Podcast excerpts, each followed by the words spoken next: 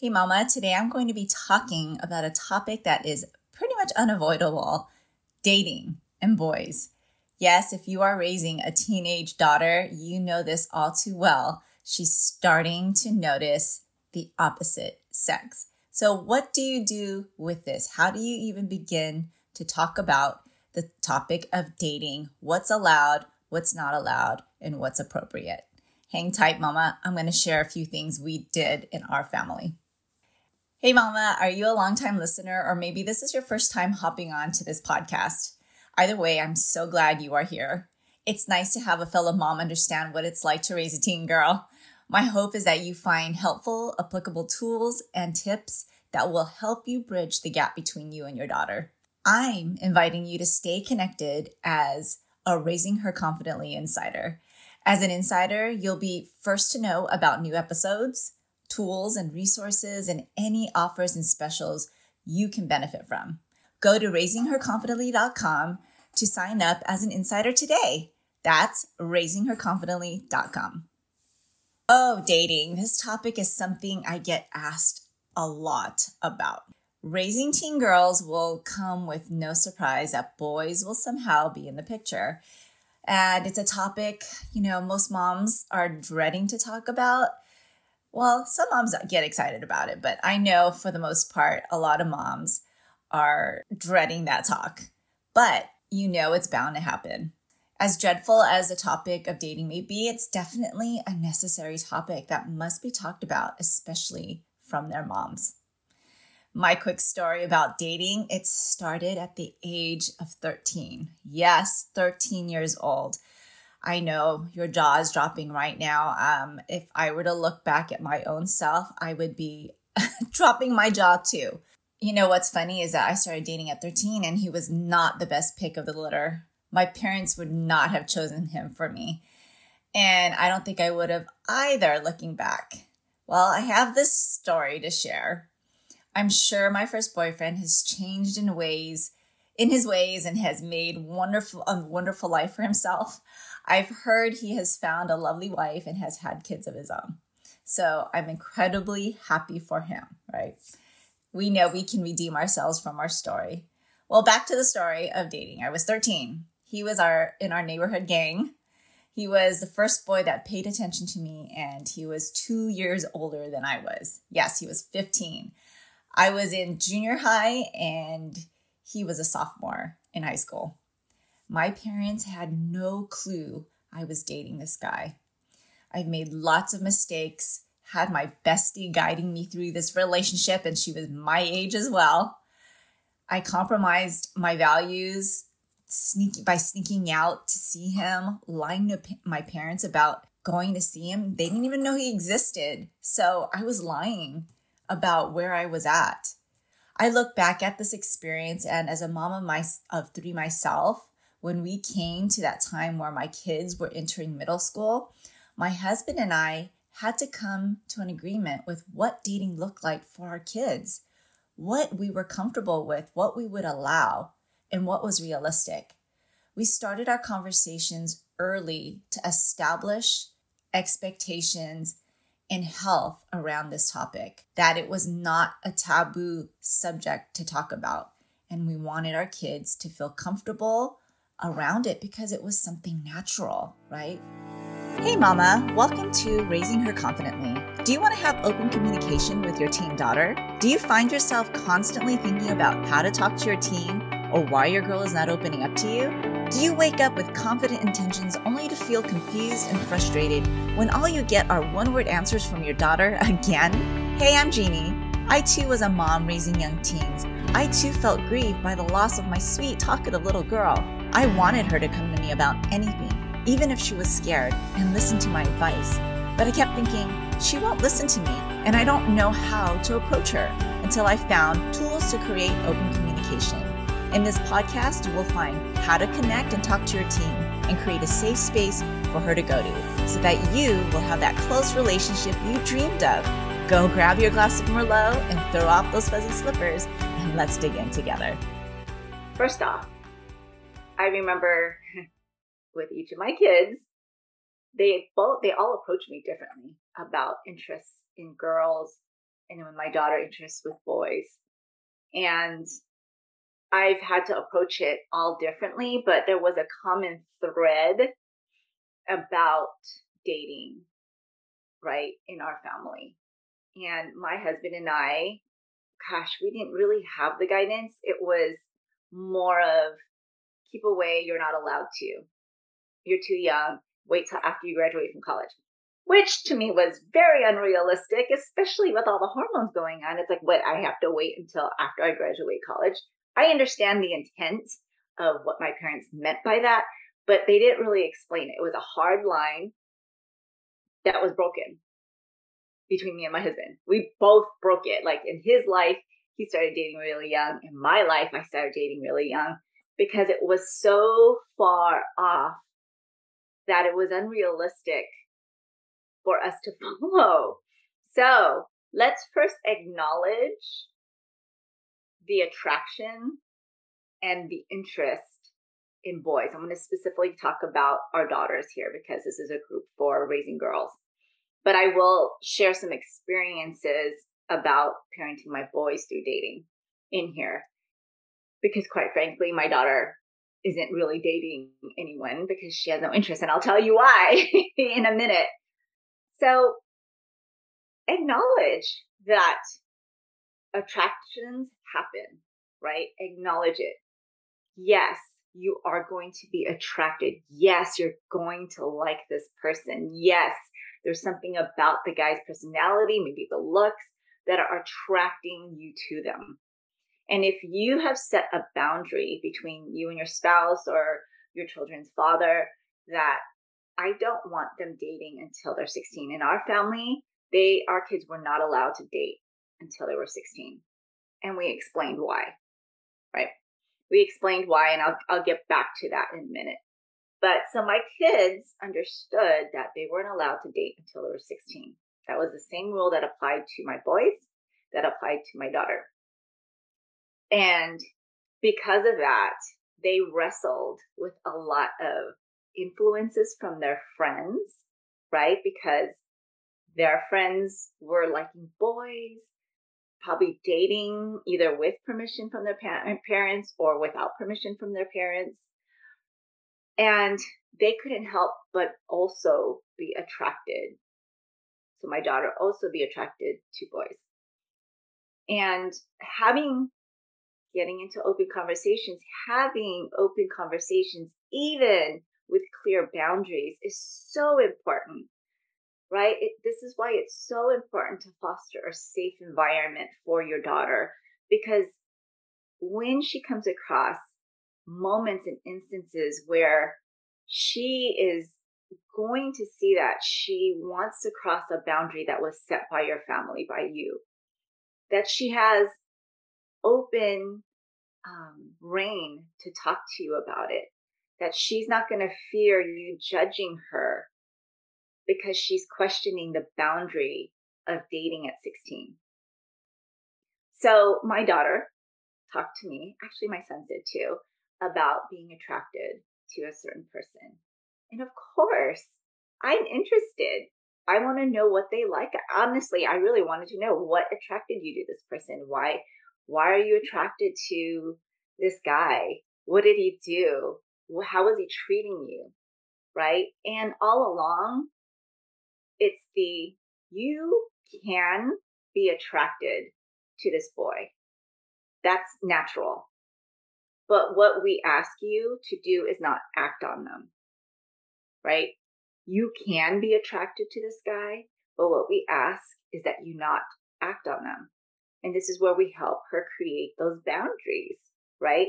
Knowing that there's a limit to a relationship with a boy that she's attracted to. That friendship can develop even if she still likes him. But she knows she can't cross the boundary of investing into this relationship where it becomes dating or he's my boyfriend because he she understands that the boundary is 16 now, going back, so those are the conversations that we have. So it helps her understand how she can navigate through the attraction and what's happening in her life and the influences and her friendships that are kind of pushing her to butt up against the boundary we set as a family, but also have those conversations where I'm guiding her through it, acknowledging what's okay. There's nothing wrong with it, right? There's nothing shameful for liking someone. But what we ask is that you do not act on them because it'll force you to cross over the boundary we set, right? Now, getting to the boundaries. It all depends on what you prefer in your family. For my husband and I, we picked 16 because one, they drive. They're at age of driving. So we know that they can take care of themselves maturity wise. So maturity wise, we believe that an older teenager can handle a relationship beyond a friendship. And also they're still under our roof. They are still under our roof. So my dad says, my mom agreed, you can't date till after college. Well, I'm no longer in your roof, under your roof, and I'm going to have to figure it out myself how to navigate dating. Where my husband and I prefer that we help you navigate dating while you still live with us under our roof. So 16 we felt like was a magical age for one, it was maturity. Two, they can drive. By the at, at the age where they can drive, because I'm not dating them, you're dating them, so I don't feel like I have to drive you everywhere because you're that's not the person I'm dating, quite frankly. And they're still under our roof, so we can guide them in a healthy way and navigate through this relationship, right? Be able to set those healthy boundaries, to be able to um, pour into our relationship equally, right? And to, yes, they're going to get their heart broken be there when their heart breaks, right? So that is why we set that boundary. Now it's up to you and your family what you guys prefer, right? But consider those three things of why we decided 16. I mean, maybe it's 17 for you, or maybe it's 15 for you. Okay. And how do I approach it with my daughter? In love, really. It's really like when you start to notice that they're starting to, to notice the opposite sex start having that conversation.